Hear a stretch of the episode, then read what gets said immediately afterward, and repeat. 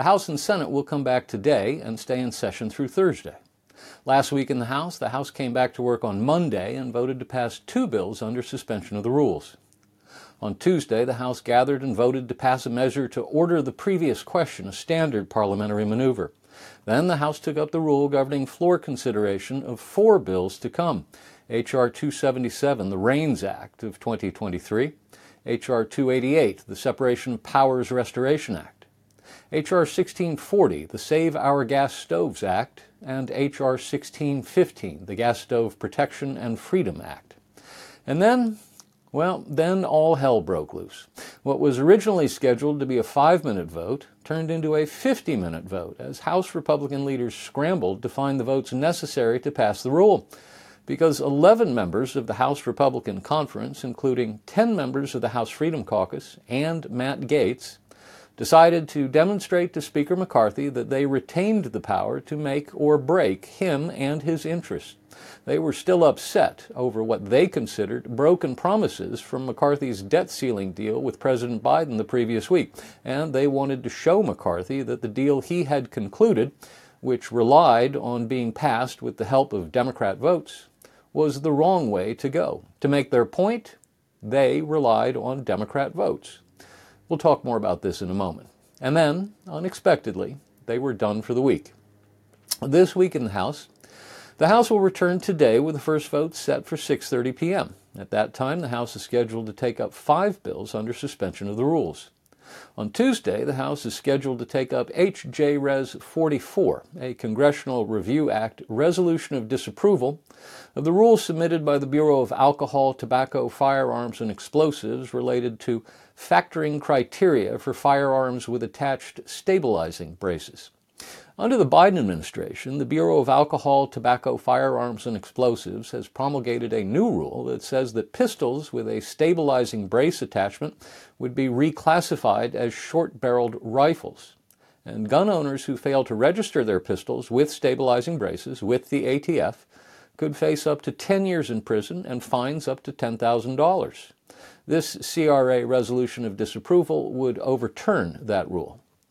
Then the House is scheduled to take up H.R. 1615, the Gas Stove Protection and Freedom Act. This bill would prevent the Consumer Product Safety Commission from using federal funds, one, to regulate gas stoves as a banned hazardous product, or two, issue or enforce a product safety standard that prohibits the use or sale of gas stoves or substantially increases their price. Then the House is scheduled to begin consideration of H.R. 1640, the Save Our Gas Stoves Act. That's a bill that would prohibit the Secretary of Energy from finalizing, implementing, or enforcing the proposed rule titled Energy Conservation Program Energy Conservation Standards for Consumer Conventional Cooking Products. Then the House is scheduled to take up H.R. 277, the REINS Act of 2023. This bill would mandate that a major rule may only take effect if Congress approves it and defines a major rule as a rule that has resulted in or is likely to result in 1. An annual effect on the economy of $100 million or more. Two, a major increase in costs or prices for consumers, individual industries, government agencies, or geographic regions or three, significant adverse effects on competition, employment, investment, productivity, innovation, or the ability of U.S. based enterprises to compete with foreign based enterprises. Then the House may take up a veto message to accompany H.J. Res 42, disapproving of the action of the District of Columbia Council in approving the Comprehensive Policing and Justice Reform Amendment Act of 2022. That's Tuesday. On Wednesday, the House is scheduled to consider H.R. 288, the Separation of Powers Restoration Act of 2023, a bill that would modify the scope of judicial review of agency actions to authorize courts reviewing agency actions to decide de novo, that is, without giving deference to the agency's interpretation, all relevant questions of law. The House will also complete its consideration of H.R. 1640, the Save Our Gas Stoves Act, and H.R. 277, the REINS Act of 2023.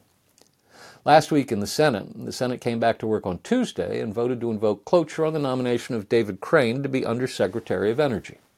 On Wednesday, the Senate voted to confirm him to that position. Then the Senate voted to invoke cloture on the nomination of Dilawar Syed to be Deputy Administrator of the Small Business Administration.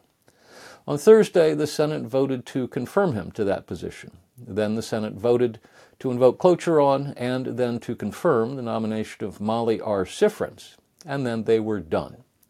This week in the Senate, the Senate will return today with the first vote set for 5:30 p.m. At that time, the Senate will proceed to a roll call vote on cloture on the nomination of Elizabeth Allen to be Undersecretary for Public Diplomacy at the Department of State. Then, based on the Majority Leader's cloture filings, I'd also anticipate votes on Hernan D. Vera to be a U.S. District Judge for the Central District of California, Jared Bernstein to be Chairman of the Council of Economic Advisors, and P. Casey Pitts to be a U.S. District Judge for the Northern District of California. Now, let's go back to that debt ceiling fallout. So, what exactly happened on the House floor last Wednesday? The leadership brought up a standard rules vote. Remember, nothing gets to the floor of the House without a rule governing the floor debate. Passing a rule is a regular part of the parliamentary procedure, and it's always viewed as a party line vote. If you're in the majority party, you vote for a rule or you risk the wrath of your party's leadership. And if you do it often enough, you find yourself stripped of nice committee assignments and seats on cushy congressional delegations, and you find yourself instead stuck on the District of Columbia subcommittee. Taking down a rule, that is, defeating it, is a very rare occurrence. Not surprisingly, the last time a rule failed to win passage was more than 20 years ago. Let's go back in time two weeks. Two weeks ago, Speaker McCarthy and President Biden had concluded their debt ceiling deal. Conservatives in the House were enraged. They believed McCarthy had sandbagged them, that he had cut an especially bad deal with Biden. Some even said they believed McCarthy had broken promises he had made to them during his fight to win the speakership back in January. For instance, some of them said he had promised in January that when it came time to deal on the debt ceiling, he would insist on returning to fiscal year 2022 spending levels as the price for GOP support for raising the debt ceiling. McCarthy said he had never promised that. He had merely said he would fight for those lower spending levels. Failure to achieve victory on that front isn't evidence of a broken promise, he implied, merely a failure to achieve a goal he shared with them. In the hours immediately following the vote on the debt ceiling package, some conservatives openly spoke of invoking the motion to vacate the chair. That is, an attempt to remove McCarthy from the speakership as punishment for his bad debt deal. By the following morning, that talk had diminished, and conservatives began looking for other ways to make their displeasure known. Now, to the outside world, it looked as if the angry conservatives were merely looking for ways to exact revenge on McCarthy. But that missed the point. They weren't acting entirely out of anger, they were also acting strategically. By doing the deal he had done with Biden and then relying on Democrat votes to get it across the finish line, McCarthy had demonstrated that a new coalition majority comprised of centrist Republicans and center left Democrats could form a House majority. The angry conservatives didn't want McCarthy to think that new coalition should be his new preference. They wanted very strongly to remind him that any majority coalition he formed to pass legislation should, by definition, include them. So, ironically, they engaged in a pattern of behavior that relied for its success on them doing exactly what they accused him of that is, voting with Democrats to form a majority. In this case, they voted with the Democrats against the rule proposed by their own leadership, and they tanked the rule. Typically, the Speaker leaves control of the floor to the Majority Leader and his staff. Speaker McCarthy left the problem in, in Majority Leader Scalise's hands. Now, reporters have been writing for some months about the dissension between McCarthy and Majority Leader Scalise, the second ranking Republican in the House. In this case, they took advantage of the opportunity to remind people of the supposed tension between the two men in their offices reporting that McCarthy and his allies believed the problem on the floor Tuesday afternoon began with Scalise's mishandling of a conversation with fellow Republican Congressman Andrew Clyde over Clyde's CRA resolution of disapproval, the one we just talked about. Clyde believed he was told the previous week that if he didn't vote for the debt ceiling deal, his CRA resolution on pistol braces wouldn't get a floor vote. Scalise denied that, saying merely that he had told Clyde that his bill didn't, still didn't have enough support from more moderate Republicans, and that Clyde voting against the debt ceiling deal probably wouldn't help him build support from those moderate Republicans. Scalise and his deputies worked hard, but in the end lost the struggle. As it became clear the rule was going down, Scalise changed his vote from aye to nay so that he could later enter a motion to reconsider the legislation. So Scalise offered a non debatable motion to reconsider, which was approved by voice vote. The yeas and nays were then demanded, and a recorded vote was ordered. The chair postponed further consideration under Rule 20, Clause 8. That means procedurally, one, the record vote on reconsideration must come up within two legislative days. Two, if the motion to reconsider is adopted, then the rule resolution will immediately be the pending business of the chamber, and the chair can immediately put the question for voice vote. Three, if the motion to reconsider is rejected, that is the final disposition of the rule resolution. No further motion for reconsideration is available at that point. As I said, this was the first time since 2002 that a rule was defeated on the House floor. Afterwards, as the 11 recalcitrant Republicans were talking to the press about what they had done and why they had done it, it became clear that they believed McCarthy had broken promises he had made to them during the negotiations over his ascension to the speakership back in January. The problem is, whatever promises he made them were neither written down nor publicized, so we have no way of knowing what, if any, promises he broke. The House Republican leadership planned to get things settled on Wednesday morning and then return to pick up the calendar on Wednesday afternoon. But they couldn't come to agreement with the recalcitrant Republicans and decided late Wednesday afternoon that there would be no more votes for the week. Remember, at that point, they had already used up one of the two legislative days within which the motion to reconsider had to be considered. So they announced they were done for the week and everyone could go home. And they hoped they would have things figured out and an agreement reached that would allow them once again to control the House floor. And we'll find out tonight whether or not they've solved McCarthy's problem with the 11 recalcitrant Republicans. Excuse me for a moment.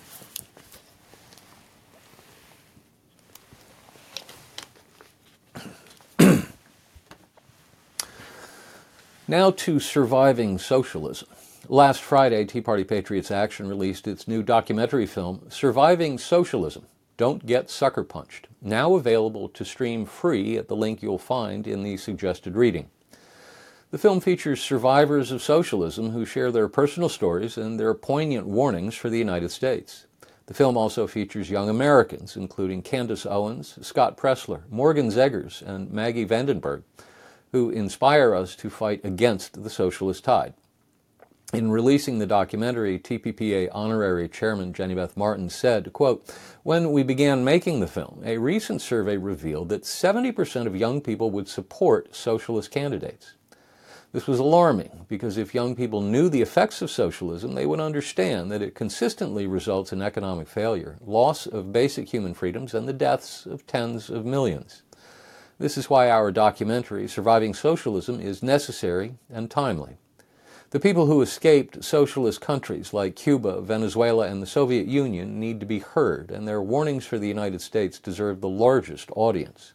The more people truly understand what happened in failed socialist countries and the parallels that are happening in the United States today, the better our chances are to save our country.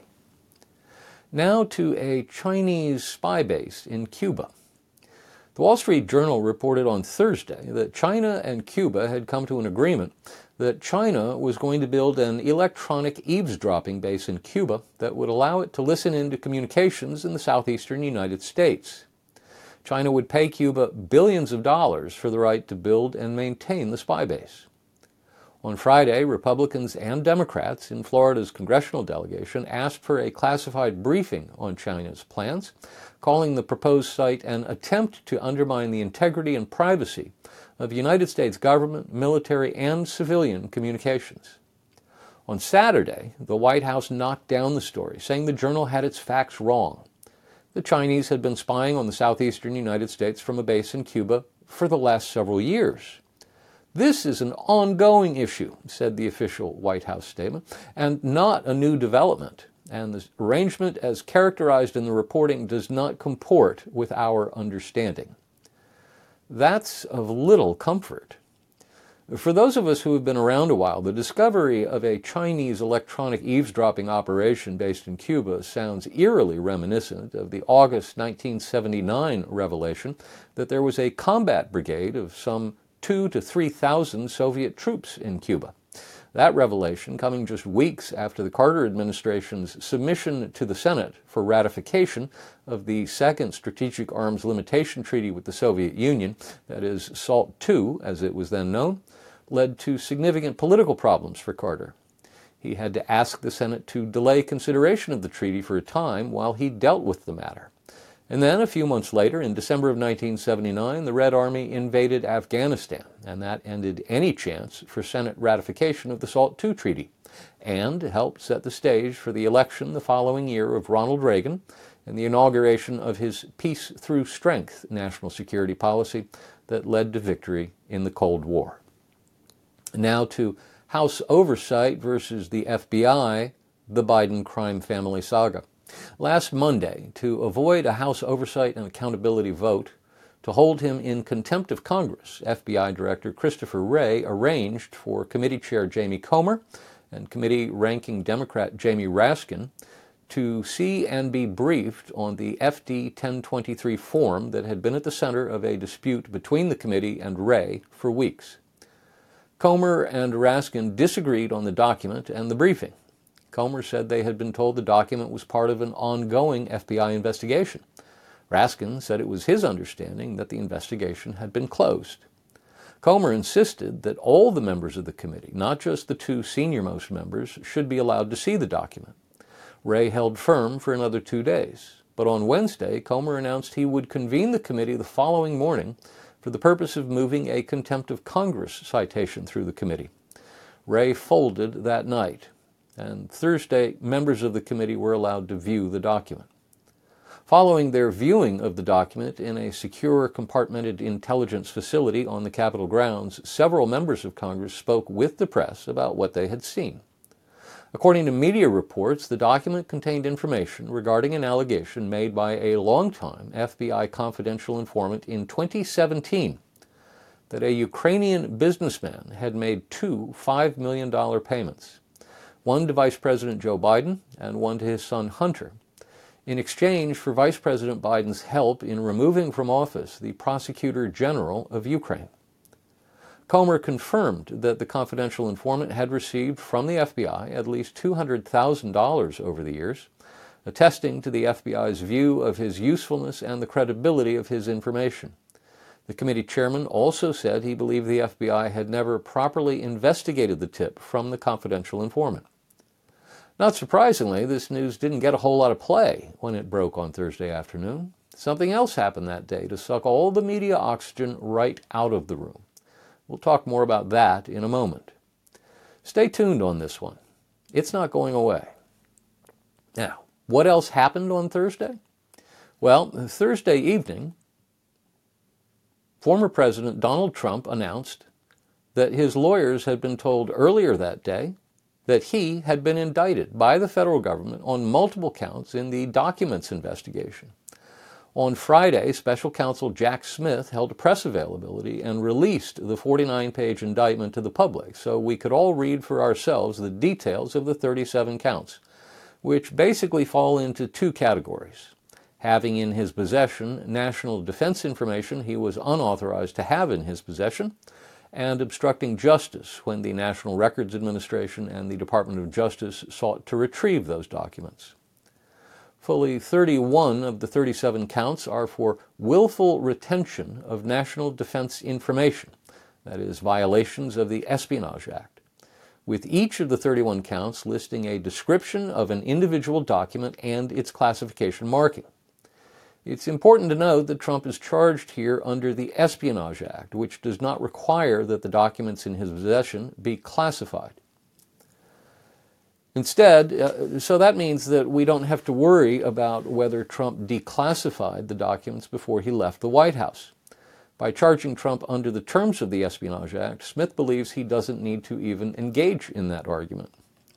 Count 32 is conspiracy to obstruct justice, in which the government charges that Trump and his former White House bodyman and current employee, Walt Nauta, engaged in a conspiracy to engage in misleading conduct toward another person and corruptly persuade another person to withhold a record, document, and other object from an official proceeding. The purpose of the conspiracy, says the document, was for Trump to keep classified documents he had taken with him from the White House and to hide and conceal them from a federal grand jury.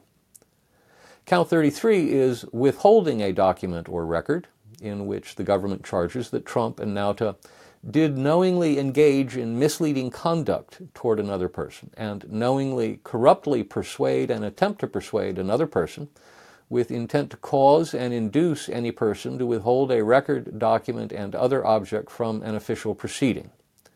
That is, a 1. Trump attempted to persuade Trump Attorney 1 to hide and conceal documents from a federal grand jury, and 2. Trump and Nauta misled Trump Attorney 1 by moving boxes that contained documents with classification markings so that Trump Attorney 1 would not find the documents and produce them to a federal grand jury. Count 34 is corruptly concealing a document or record. Count 35 is concealing a document in a federal investigation. Count 36 is scheme to conceal, in which the government charges essentially the same things it charged in Count 33. Trump has been ordered to appear at the federal courthouse in Miami on Tuesday. He has vowed he will never leave the 2024 nominating contest nor the general election. It's unlikely this trial could even begin, let alone be over and done, before the November 2024 general election. That means that assuming Trump is the GOP nominee, the issue of whether or not Trump should be pardoned will very much be on the ballot.